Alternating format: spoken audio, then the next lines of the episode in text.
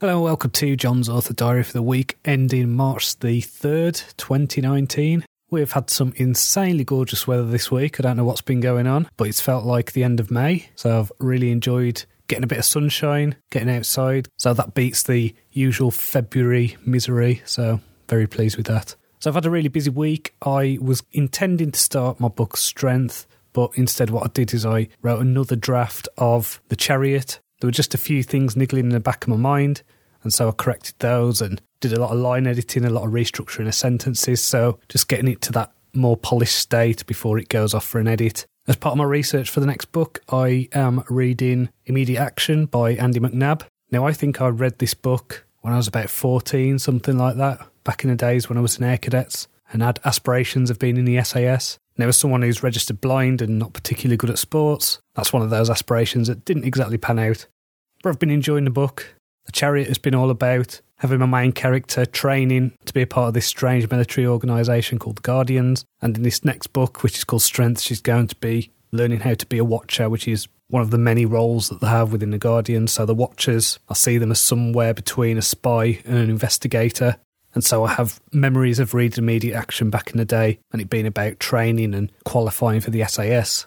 And so it's like when I read the One Bullet Away recently, it's not that I want to just lift stuff from this and steal ideas, but there will be things in there that will spark little things in my imagination, little details, little things to give it that extra sense of realism and to give it a bit more grounding. Because I think when you're writing fantasy, it can be easy to go away with the fairies, so to speak. Giving readers something to hold on to that has one foot in reality, I think, is quite important. As well as reading, I have taken a course this week, which is it's on a website called Masterclass, and on this, I've done courses with them before. I've done the James Patterson one about writing, and I've just finished one about storytelling with Neil Gaiman. Now, I really like Neil Gaiman's writing, but I'm not sure this is something I would actually recommend to someone who has been writing. I think this is probably really good for someone who is just starting out. Calling it a masterclass is a bit misleading. I think this is a beginner's class, this is a 101. There wasn't much in the way of practical things that I could use, but I could listen to Neil Gaiman all day, and I think a lot of the stuff in there was more more kind of inspirational. And so I came away from it with a sense of purpose and a sense of vigor. So that's good in that respect. You know, I keep reading craft books, I keep trying to improve my writing all the time. And I don't know whether it's just something that I'm looking for that doesn't exist, but I just feel like I, I, need something else. I need to get my writing to the next level, I need to get my storytelling to a higher level. I think my writing on a sentence level's definitely improved over the past year. You know, I am working on that, but I want to be as good at this as I possibly can be. I don't know whether I've reached a kind of saturation point and maybe I need to seek a mentor who is firmly established, who's a very good writer, something like that.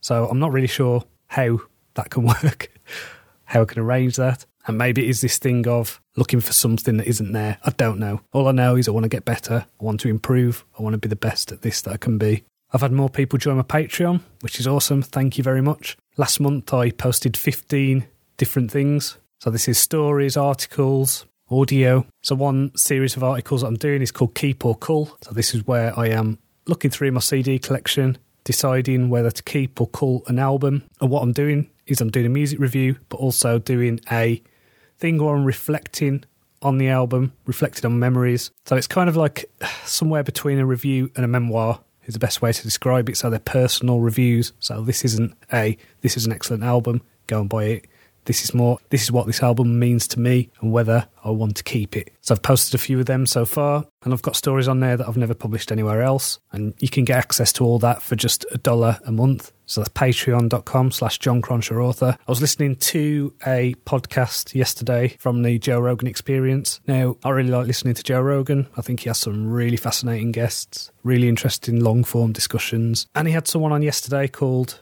Alex Jones. And from what I can gather, this guy is just really out there conspiracy theorist into some absolutely crazy stuff. And he seems to have been banned from things like Twitter and Facebook and Spotify and iTunes. He's like been completely deplatformed.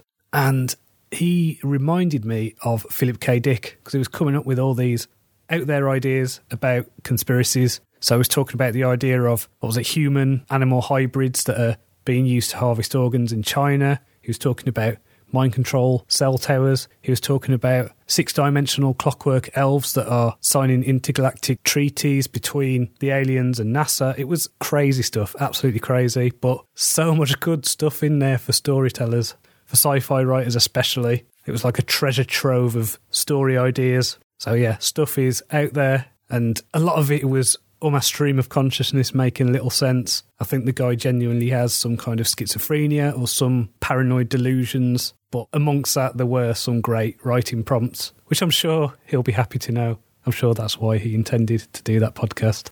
So I've had a question this week. This is from Alicia. She asked me why I use wyverns in my stories. So this is in my Ravenglass Chronicle series. I have talking wyverns and wyverns are basically like dragons that don't breathe fire and they talk. And I wanted to have sentient creatures that may be about the size of dogs and they can fly. And they may have different senses, different powers to humans. I never made it explicit, but there's a lot of hints thrown at what they can do. In fact, if you read my story Clockwork Titan, then you will see more about what wyverns can do and how they can manipulate people and control people. And you can read that on Patreon. So go to patreon.com slash John Cronshaw author.